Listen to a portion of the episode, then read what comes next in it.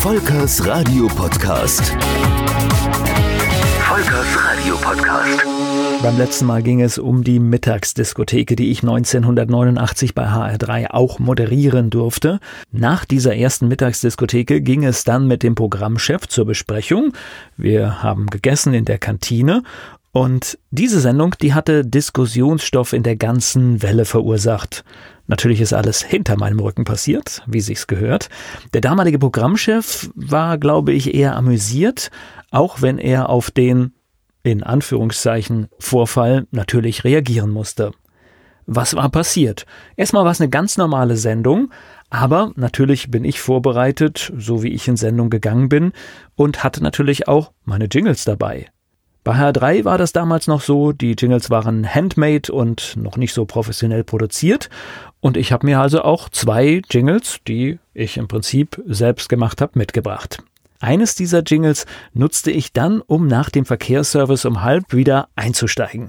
Das Jingle, das kann ich jetzt leider aus urheberrechtlichen Gründen hier an dieser Stelle nicht spielen, aber der Text war schlicht und einfach. HR3 Mittagsdiskotheke mit Volker Peach. Und genau mein Name das war das Problem.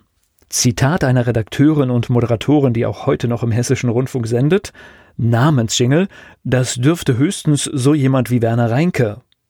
Und diese zehn Sekunden waren dann der Aufreger für einen ganzen Tag. Ich habe es damals nicht verstanden und ich verstehe es ehrlich gesagt auch heute nicht. Aber vielleicht störte man sich auch nur an dem Anfang 20-Jährigen, der scheinbar mit Selbstbewusstsein gesendet hatte, obwohl ich das in der damaligen Zeit gar nicht war. Und der Umgang mit genau solchen Dingen, den halte ich auch maßgeblich dafür verantwortlich, wie HR3 dann letztendlich auch abgestraft wurde, als der private Anbieter kam und dadurch eindeutig in die zweite Reihe der populären Programme in Hessen gestellt wurde. Was, und da bin ich mir recht sicher, nicht so hätte kommen müssen.